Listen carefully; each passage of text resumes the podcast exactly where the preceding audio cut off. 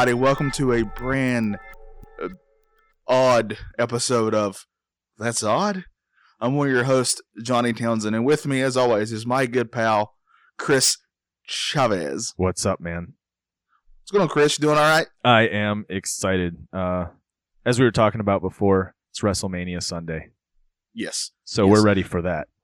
Yeah. That's- I'm a big wrestling nerd, so this is like an amazing weekend for me. And also, on top of that, I'm a humongous UNC fan, and they just won that game last night, so I'm doing pretty good. I saw the headline. I didn't watch the game. It was a good game. Yeah, I watched the end of it because there was a NXT. It's this is just big wrestling nerdist stuff going on right now. But NXT was on last night, and that's like the WWE's. I don't even know how you would call it. It's part of WWE, but it's not WWE. Like a anyway, far- farm league. sort of. That's where they go first to learn. This is so much. nerd. This is just nobody cares about this but me. Well, that's odd. anyway, anyway, yeah, that's odd. But that was on last night too. So I was like, I had one TV on that, and then I had a TV in the living room on the game. So I was watching both with both my eyes at the same time. It was very difficult, but I I managed to make it through. That's awesome. That's awesome. And now you survived, and we're ready to do, as you said, a new episode of That's Odd. I like the Yeah, way you, before, you called it a brand odd episode. yeah. Well, you know, my adjective game is is strong. but you know, before we get started into what's odd this week, Chris, I think it's important that you uh, give everybody an update that you wanted to give about a certain story we did on another episode of That's Odd. Oh, that's right. Um, I believe it was our first episode where you brought the story about uh, the two uh, vehicles in Ohio. Was it?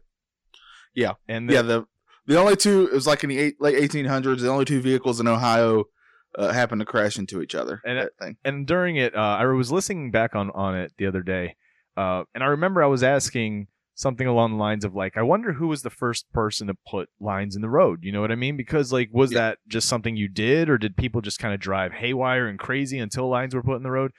Um, and it was weird because last week or the week after or, be- or before, sorry, um, I was watching. You seen show, that show, uh, Mysteries of the Museum? Yeah, I love that show. love it. I absolutely love that show. And one of the stories was about this woman, uh, this Dr. June McCarroll. And I found out what it was uh, is she was an, uh, a nurse who later became a physician, but she became famous and she was uh, on this show because she was one of the first people um, to come up with the idea of like lining highways to make sure there were separate lanes. And the reason for this was because I guess uh, where she lived in, in California, there was a whole lot of these car accidents happening around this like stretch of road, that- however many miles long. And these people were kept being brought into her emergency room, and she'd have to, you know, help all these people that are in these accidents. And she just thought to herself, why can't we, you know, figure something out to stop this? Because this is these are a lot of people getting hurt. So she drove out to where this all these accidents were happening, and she kind of watched and she saw what happened was that because it was so dark and it was a specific i don't know like curve anytime people would come across each other their headlights would kind of flash across your eyes and blind you for a moment and you wouldn't have enough time to either move right or left to figure out where the other vehicle is. And that's why a lot of these head-on collisions were happening. So she decided to um, go to the board of transportation uh, and and her uh, what do you call it when it's like the local government you know the um, the city the city people? And she Yeah, the city people. Yeah, basically all the city people. It, it looks like a congressional hearing basically. They're all sitting there in front of you and you go up and tell them your your concerns about whatever and they so she goes and she tells them this is what i'm figuring out and i figure if we paint lines in the road we could all figure out you know figure to stay in a lane. And this was in 1950s i believe no i'm sorry this is incorrect this is early 1900s 1917 uh, the Model T was around during this time, and that's what that's the big thing that was going on here. It was happening in Indio, California. So in 1917, they've got this woman telling them what she thinks they should do, and these men kind of laughed at her and said, "Thank you very much. We'll take that into consideration." Next, and they did nothing about it. So she was not going to just sit back and say, "Okay." She went and bought herself a paint bucket and went out there and painted her uh, her uh, strip straight down the Indio Highway. Uh, I think it was like a couple miles long. She did it, and people would be driving by as she's doing it, looking at her like, "What the heck is this?" Right? But sure enough, she watched as the sun started to go down and it started getting darker and harder to see. These headlights were starting to light up this line in the road, and she watched as people stayed in their lanes, and there was no accidents that night. And apparently, it was it was uh it was a big deal, and and that's why we have that now. There's lines in the middle of the roads because of Dr. June McCarroll. That's pretty cool. It's just uh, it just shows what you if you just believe in your idea and just go with it. You know, like no matter what, she didn't get any support from the city people. no, she just went and did it herself too. She could have gone to jail for that. Yeah. But she proved that uh, what she thought would help would work, and it did. So it was kind of cool. I saw that, and I was just like, "That's so strange. We just did an episode of that. Well, that's odd, you know." yeah. So I was like, "All right, we're gonna use that. I'm gonna I'm gonna bring it up as an update because that was really cool. I'm glad I got the answer." Yeah, if I seem distracted, it's because my cat is driving me bonkers. currently. You're good. What her man. problem is? Yeah. You're good. She man. does this every time I try to record. She wants to be a part of the show. She'll be the official That's Odd mascot. Yeah, I like that idea. That's cool. What um All right. all right man, let's get to our stories today. I've got a cool story. You say you've got a cool story. We both don't know each other's story at all. I'm excited for this. Yeah, my story I think is very cool, and you'll find out why. Mhm. That may or may not be a pun that was intended. All right. All right, uh, I'll go first. All right, sounds good, man. All right. Californian Jordan Romero, uh, when he was a kid, he would stare at a painting in his school hallway. And this painting, of course, was all of was of all the uh, summits in the world, the high summits in all the continents. And he was mesmerized by this. I had to move my cat. you're good. You're good. I'm going to love her unconditionally. so he was he would see this this painting that was on just in this school hallway, and he would just stop and stare at it all the time. And all it was was each continent. Uh, it would show the highest peaks in each continent, right? Like you had uh, uh, Mount Everest, you had uh, Kilimanjaro, you had uh, uh, what's that one in the Rocky Mountains here? I can't believe that's the one I don't remember. you're asking. Oh, great. Thanks a lot, man. yeah. Anyway, you know it's in the Rocky Mountains. Yeah, no, there we go. I think I know what you're talking about. I think I remember seeing that in school, uh, way back when I was in school. Yeah. So when he was young, this this painting just mesmerized him to the point where he told himself he was going to try his best to climb all these peaks. Oh, So now we're going to fast forward. Mount Everest, of course, is as everybody knows the tallest. Uh, the peak of Mount Everest is the tallest place on the earth. mm-hmm. It's also the mo- one of the most treacherous to get to. If- You know, there's been many who have tried, and and, and quite a few have made it now, but many have not. They've perished along the way, either due to the extreme conditions you have to face, uh, the weather. You know, some people freeze up there, and then that's just where they are for eternity. oh, Is up there, yeah. So it's not a place that you want to take lightly whatsoever but he decides he's going to climb Mount Everest. Now, when Romero uh, does goes on anything, he has these uh, these luck, these good luck charms, and he always carries them with him. He's got more than one, but one of them that I found really in, really interesting is uh, one of his a good friend of his who who has cancer actually gave him a pair of kangaroo testicles, which blew me away. what? who just who just I mean I feel bad that the person has cancer. It's terrible, but who just has kangaroo testicles? Uh, You know, just a weird thing. But but you know he says that's one of his uh, treasures because his friend gave it to him and it meant a lot. now are, So- are they are they in Australia? Is this in Australia? no, he's in, he's a Californian. oh, He's from Cal- that's right. You did say California. Okay, where did the kangaroo testicles come from? Yeah, I know. I don't. I don't know, but I just thought that was interesting. right, cool. You know, and this is an episode about odd things. And what? Oh, how old is how old is Romero now that that he's wanting to climb Everest? Oh, we'll get to that. Oh, okay. Sorry, sorry. Yeah, we'll get to that. So, you know, he wanted to be at the top of the world. That's why all these people want to climb Everest. It's a major accomplishment. Not everybody can do it. So he went with a small team. You know, you're not supposed to go by yourself. And they started the climb, and they got really lucky on this day. This was in May of 2010 because the weather was actually pretty clear that day. And that doesn't, you know, happen that often up there. So they make this long, treacherous climb, and finally, finally they make it to the top. And he's ecstatic. He can't believe that they've done it. He's so happy. And the first thing he does is he calls his mom. He, they took a satellite phone with him and says, Hey, we made it. We made it. This is so cool. But you know, Chris, if so many people have made it to Everest by now, why is this odd? You're probably asking. Yeah, I am. I'm I'm waiting to see where this is going. Okay. The reason that this is odd is because when he climbed to the top of Mount Everest, uh, Jordan Romero was only 13 years old. What? He is the youngest to ever climb Mount Everest. Really? He climbed Mount Kilimanjaro when he was only nine years old. Okay, you said he had a, a satellite phone. So when was this? What year was this? 2010. And how? So how old was he when he first saw that that all those those peaks? How old was he? He was in elementary school, which is not too much longer No, now. I mean, he's only a teenager now. the people train for their whole lives to climb mountains. This Yes. this kid sits in a classroom and says, "Hey, "I want to do that," and then starts doing it without training. Like what?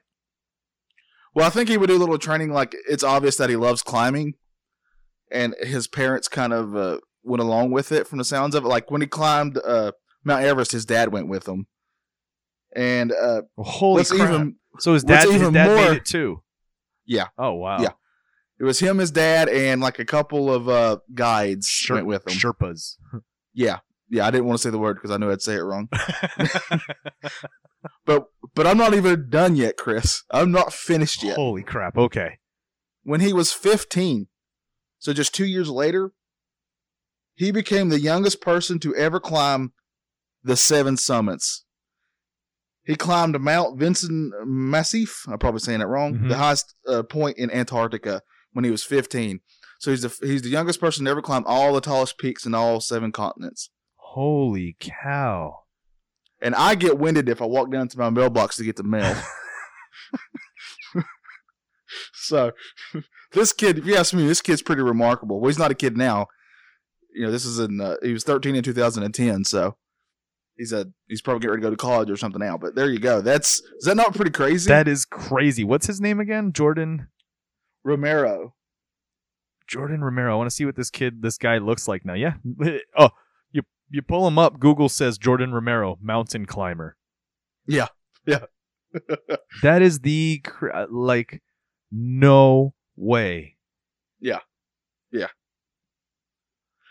I, Yeah. Yeah. I couldn't believe the story. It was just mind blowing to me. This kid, you know, he, all of us have dreams and stuff, and we're lucky if we're able to, you know, live those dreams.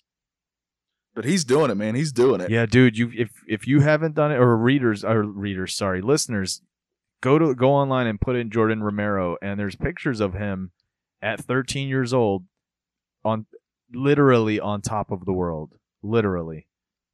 Yeah. Wow. Now, I don't know if you can see his house from up there, but Dude, that is crazy. That is such a cool story, man. Yeah, you almost ruined it when you asked for his age. you and your inquisitive mind. always man i'm always wanting because i want a picture in my mind like where they're at Yeah. what's going on so uh my story's not as as like for me that's very inspirational that's like really Yes. cool it's odd because you don't see you know kids at that age mountain climbing much less the the highest mountain in the world Right. but uh dude that's very cool that's a very inspirational story mine not so much unless you're you're inspired like your inspiration is to be the best drunkard there is Okay. um i'm going to tell you a story about uh, a guy who may have been one of the first superhero you ever see the movie what's that movie with uh will smith where he's a superhero but he's kind of like a drunk Oh, was it uh, Hitch or something like that? something oh, is it hitch hutch something like that man i can't Hold on. remember I'll, I'll look it up as you're doing. this. Anyway, okay, so the story I'm about to tell you is about this guy. I was gonna call it unkillable, but that's not really correct. Um, obviously, everyone's killable, but this guy uh, was close to as unkillable as possible. A guy by the name of Mike Malloy. You ever heard of him? No. All right, well, here we go. I'm going to tell you a nice little story here. Uh, I'm going to take you back to the Bronx, 1930s. Interruption, real quick. Yeah. We were both wrong. The movie is Hancock. H. It's an H movie, you know. Yeah, I think Hitch was that one he did with uh, the that one guy from King of Queens. Oh yeah, the matchmaker one. All right. Anyway, go on. Sorry. No, no problem. We're gonna go. we're- This is the story of Mike Malloy. Here we go. We're going to the Bronx, 1930. We're at the height of the Great Depression. Uh, as you know, the Great Depression almost crippled the country. So many people were out of work, starving. There's uh, you can go online and see these black and white photos of bread and soup lines that like go down blocks and blocks and blocks. Um, very bad time in the country. Uh, at the same time, prohibitions going on when the con- when the government said alcohol is illegal. You guys are not allowed to drink alcohol. You're not allowed to make it. No distribution. Um, as we know from the history books, uh, this didn't stop people from drinking. This didn't stop people from producing alcohol. One of those producers was a guy by the name of Tony Marino. This guy was a crooked owner of a speakeasy. You know what a speakeasy was? I've definitely heard of them. So, like back during Prohibition times, these people would have businesses. It'd be like a, a laundromat or a restaurant, right? But in the back, there was prostitution, there was a bar, and there was gambling. Basically, it was it was a it was uh it was just a, a den of iniquities, if you will. So this guy's running a speakeasy in the Bronx, right? And he's a he's a crooked guy. This guy is not cool, and he and he surrounds himself with just like the lowest of the low, the dirt bags, like you know criminals. So they're sitting around the bar uh, one night after night, and they're just trying to come up with schemes during this this time when everybody's just trying to figure out how to make some money. They're trying to figure out how to make extra money. They're making a lot, you know, running the speakeasy, but Marino's greedy. He wants to make more money. Um, and during one of their conversations, he, him and his cronies are sitting around this bar and they're having drinks, and, and he's telling them about a time that he ran a scam. Uh, and the scam was this: a, few years earlier, he had met a homeless woman named Mabel Carson. He had brought her over to the speakeasy, you know, given her some food, got her drunk, and then got her to sign insurance papers, insurance policy papers, while she was wasted. Uh, after she signed it, he gave her more to drink, got her to a point where she just passes out, right? So then he takes her into one of the rooms, uh, strips her naked, douses her in ice cold water, douses the bed in ice cold water, and then leaves her there to fall asleep next to an open window in the middle of New York winter. The coroner's report says that she died of pneumonia, and he pocketed $2,000 after telling his story, his friends are just like, okay, we can do this again, right? And their gaze falls on a man in the corner, a homeless guy that's been coming in for a few weeks, uh, been running up a tab, but the guy's just got this huge drinking problem. Every night he drinks himself into a stupor and passes out in that corner. So they're looking at this guy and they're thinking, ka-ching. we're going to have a payday, right? Let's run the scam and let's do it again. Let's get this guy to sign policy insurance policy papers and then we'll we'll we'll we'll have him drink himself to death, right? Um, yeah, it's foolproof. Exactly. Not a problem. So uh, the guy that they're looking at, this guy's named Mike Malloy. Now, Mike Malloy, eh, he's a homeless guy, uh, an Irish alcoholic in in Bronx, New York. He was he's known, in, you know, for going around trying to pick up odd jobs just to make enough money to drink. The guy drinks ridiculous amounts of alcohol, and in those times, uh, the alcohol that was being produced because it was prohibition was some pretty potent stuff. There was some stuff that was jet fuel quality alcohol. You know what I mean? And he would put it away night after night, pass out, end up sleeping on the streets. They'd have to drag him out into the sidewalk and let him fall asleep. The guy didn't have a home. So uh he like I said, he had a tab at this speakeasy. And so one night he comes in, you know, he starts his drinking, has some sandwiches, and all of a sudden Marino and a couple of his friends approach him. They sit at the table and Marino, you know, introduces himself as the owner of the place and uh, you know, tells the guy, "Look, I know you've run up a tab here, but uh I need your help." I need you to sign some papers for me, and this is going to help me get elected into office. He's, he tells M- Malloy that he's running for office, and uh, he needs a few more signatures. And if if Malloy signs the papers for him to to help get him into office, uh, he'd wipe his tab away. And not only wipe his tab away, he'd offer him unlimited drinks and food as long as he ever came to the establishment. Now you can imagine Malloy's like reaction. You know what I mean? This homeless guy that's scraping money just to get drinks uh, is now being told, "You come in, you drink as much as you want, you eat as much as you want, no problem. Just sign some papers, right?" Yeah, that's like a miracle, just dropping in his lap. yeah. Three pages of miracle drop in his lap and he signs them no problem. Doesn't even blink, man. He's like, sure enough, here you go, thanks. Uh, can I get some more to drink? And sure enough, they bring him some drinks. He drinks himself into a stupor, and the men can congratulate themselves. Now it's just a matter of making sure they give him too much to drink. So over the next few nights, he comes in every night. What's up, boys? What's what's there to drink tonight, right? They start pouring drinks. They're laughing, hooting, and hollering.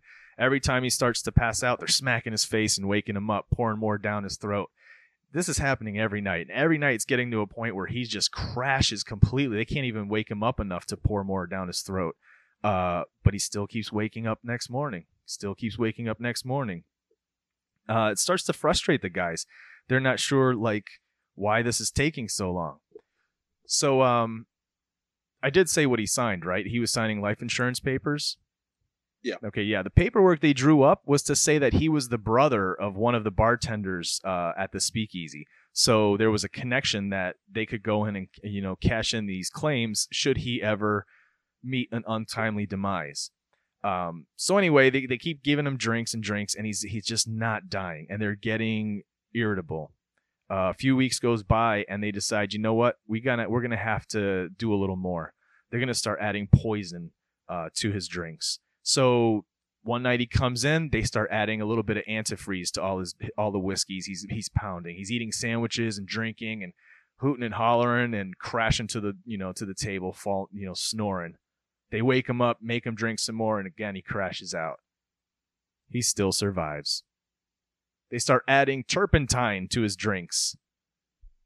well, barely touches him. Now you're talking about all of this stuff they're pouring into him over a few weeks' time now, right? Let's try rat poison. So they put some rat poison in his drinks. The guy's pounding him, gets up like he's gonna go to the restroom, and then crashes to the floor.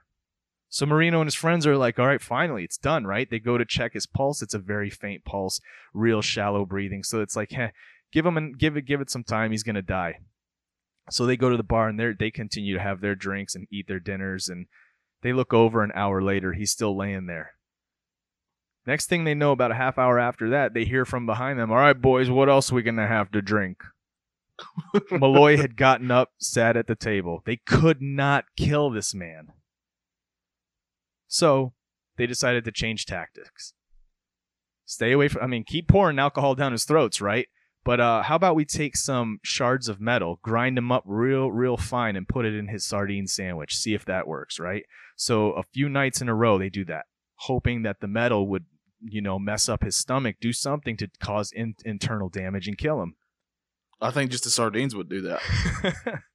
that sounds like a horrendous sandwich. Uh, doesn't work, man. Keep keep coming. Malloy is just indestructible. They don't know what to do. They end up getting shards of glass, you know, putting them in his food. It's not happening. Nothing. Nothing is killing Malloy. Frustrated, Marino decides he's going to do the same thing to Malloy that he did to Mabel. So one night after Malloy passes out, the men strip him, douse him in ice cold water, bring him out to a park bench in the middle of winter, and let him fall asleep in the snow, snowy park bench sure that he's going to be dead, right?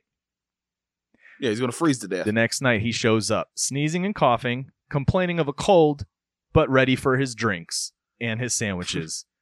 uh, they can't believe it. These guys are just like, what is this guy made of? Okay, we're we're done with this. They find a local cab driver and pay him to run Malloy over. So one night, again, Malloy drinks, eats his sandwiches, passes out. The men take him out to a deserted road and lay him in the middle of the road. The cab driver runs him over. puts the car in reverse for good measure, and runs him over again before all the men take off. The next day, Marino's sitting at his bar and he's waiting for Malloy to walk in. And no Malloy. The following day, no Malloy. A few more days go by and Malloy doesn't show up. So the guys are now thinking, okay, we've we've done it. We can collect collect on this uh, the money. Let's go go ahead and collect on the insurance. Marino wants to be sure, so he decides to pick up the phone and he's going to call the morgue uh, and the local hospitals to see if Malloy's body had turned up. Right? Yeah. As he's about to make that call, call in walks Malloy, bandaged, arm in a sling. He had had a fractured skull, a concussion, and a broken collarbone, but he was still ready for his drinks and sandwiches. they just that was it. The the, the men were. It, can you imagine being these guys? Just seeing that, like, what do you? How do you feel? You know, you'd had this elation of finally we're gonna collect on this money, right? And here's the thing: the the amount that they had put in for, uh, the amount that it totaled, uh, the, they had three life insurance policies on them was uh, for thirty five hundred dollars total. In today's money, that's fifty four thousand dollars they really thought they were about to get payday, and in walks this guy, all bandaged, broken, but still ready to drink and eat. Um, and they're just incredulous. It sounds like they put more money into feeding him and, dr- and giving him drinks than they did. and Then they would have got out of it anyway. when I told my wife this story, she said the exact same thing. Yeah. Criminals are not the smartest bunch, are they? So Nope. here you go. They're done. They just cannot believe it. They are completely besides themselves. And Marino says, you know, we're doing it. We are just going to murder this man. We're just going to do it.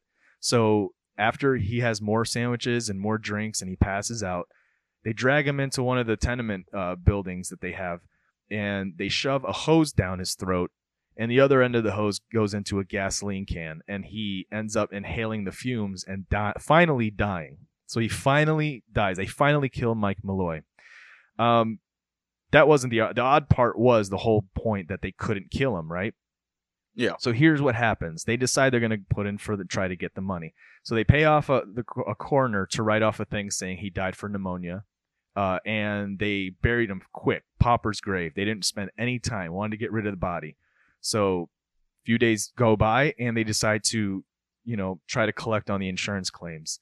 Well, one of the claims paid out. They paid out 100 800 bucks. Uh, so the men made a little bit of money, but uh, two of the other other uh, companies were just kind of like, we don't know about this. One of them sent investigators to start questioning and asking around what was going on, and this investigator started hearing about all these weird incidences that were befalling Mr. Malloy before he had died um, of pneumonia, quote unquote. Um, so they contacted the police, and the police ended up investigating and questioning a bunch of the people that would patronize the speakeasy. And through that, they found out that there had been a plan to kill the man, and that all these plans just hadn't worked. That's how a lot of this story came out was through that. Um, there are actual news articles that talk about um, these four men uh, having tried all these different things to try to to kill this man, and the man would not die. So they ended up exhuming the body and because he had been buried quickly it hadn't been prepared for for burial there wasn't the correct embalming or anything so uh, they were able to, to perform an autopsy and found high levels of carbon monoxide in his lungs so what ended up happening was the four guys marino and the three other guys that were a part of this scam uh, they were convicted sentenced and ended up being executed at sing sing Wow. for finally killing a man that just seemed like he was not going to go down no matter what. Wow. The story That's- that's the story of durable Mike Malloy. Wow. That's you know You know, at some point he's probably got to start thinking to himself, I don't know if these guys like me. well, you got to remember too, he's used to still being a drunk uh, and, and a homeless drunk. Yeah. So what happens is he passes out, and he's used to being dragged out and left out. And then I'm sure at times he was rolled. You know, people have you stole money from him and took clothing. So I'm sure waking up naked in a park bench, freezing your ass off, is uh, was probably nothing new to him. Um, It's probably just Tuesday. Yeah. exactly. Um, what was new to him was these guys all loved him just for signing some papers. He was just like, "All right, cool. I'm not going to complain." Yeah. so he just kept coming back. All right, boys, what are we going to have to drink tonight? Wow, that is that's an odd story. I thought so, man. When I saw, I I'd heard that on, and I was like, "This is some crazy stuff." I'd never heard about this guy. I want to look into it. And the more, and I found this whole story, and I was like, "Wow, this is cool." Yeah, you know, Chris, it's been another week and another great uh, stories about things that are kind of odd. Yep, I dig it. I dig it. I do too, man. Are you ready for some plugs? Sure, let's plug away. All right, let's plug plug. You can find me uh, my art on Instagram at johnnyism28. Uh, you can also uh, find my other podcast, Retro Blist, on this very same network that Chris is going to mention here in a second. Also on iTunes and Stitcher, and we have a excuse me, jeez, and we also have a uh, a uh, Instagram page. It's at Retro Blist. Uh, also, uh, this uh, podcast is featured on History Creeps, and that now has a new Instagram page. That's I believe it's just at History Creeps. Is that right, Chris? That is correct. At History Creeps on Instagram. I might do a Twitter for us. I'm not sure, but we also have a Facebook page, History Creeps. Um, and like you said, they can find it on our network, bicbp-radio.com, as well as my other podcast, Back Issues Comic Book Podcast. Um, there's actually a few other podcasts going to be coming out soon here in the near future. So check out the network. And uh, once you find something you like, head over to iTunes, Stitcher, subscribe, comment, rate. Let us know how we're doing. Um, anything else on your end? Yeah, I wanted to mention one thing real quick. I just started a documentary that was just recently put on Netflix, and I thought I know you for sure were probably interested, but maybe some of our listeners would be interested in it too. It's called Five Came Back, Hmm. and it and the gist of it is during World War II, you know, you'd see all those uh, videos of uh, of just people at war, the black and white historical ones. Uh-huh. These were about five directors who were in Hollywood at the time and what they did during the war to show the war itself. So it's kind of like a the art and history of American propaganda Oh, wow. time. It, it's crazy good, and Steven Spielberg is, is kind of one of the executive producers on it. So it's the it's really really good so far. Nice. I'm going to have to check that out. Yeah, I recommend it for everybody. I'll let you know when I finish it. It's a couple episodes. It's not just one long thing. So Very cool. Dude, I had a good time tonight. This was a good couple stories. Hope our listeners enjoyed it. You want to take us out? Yeah, as always, guys, we want you all to just stay odd.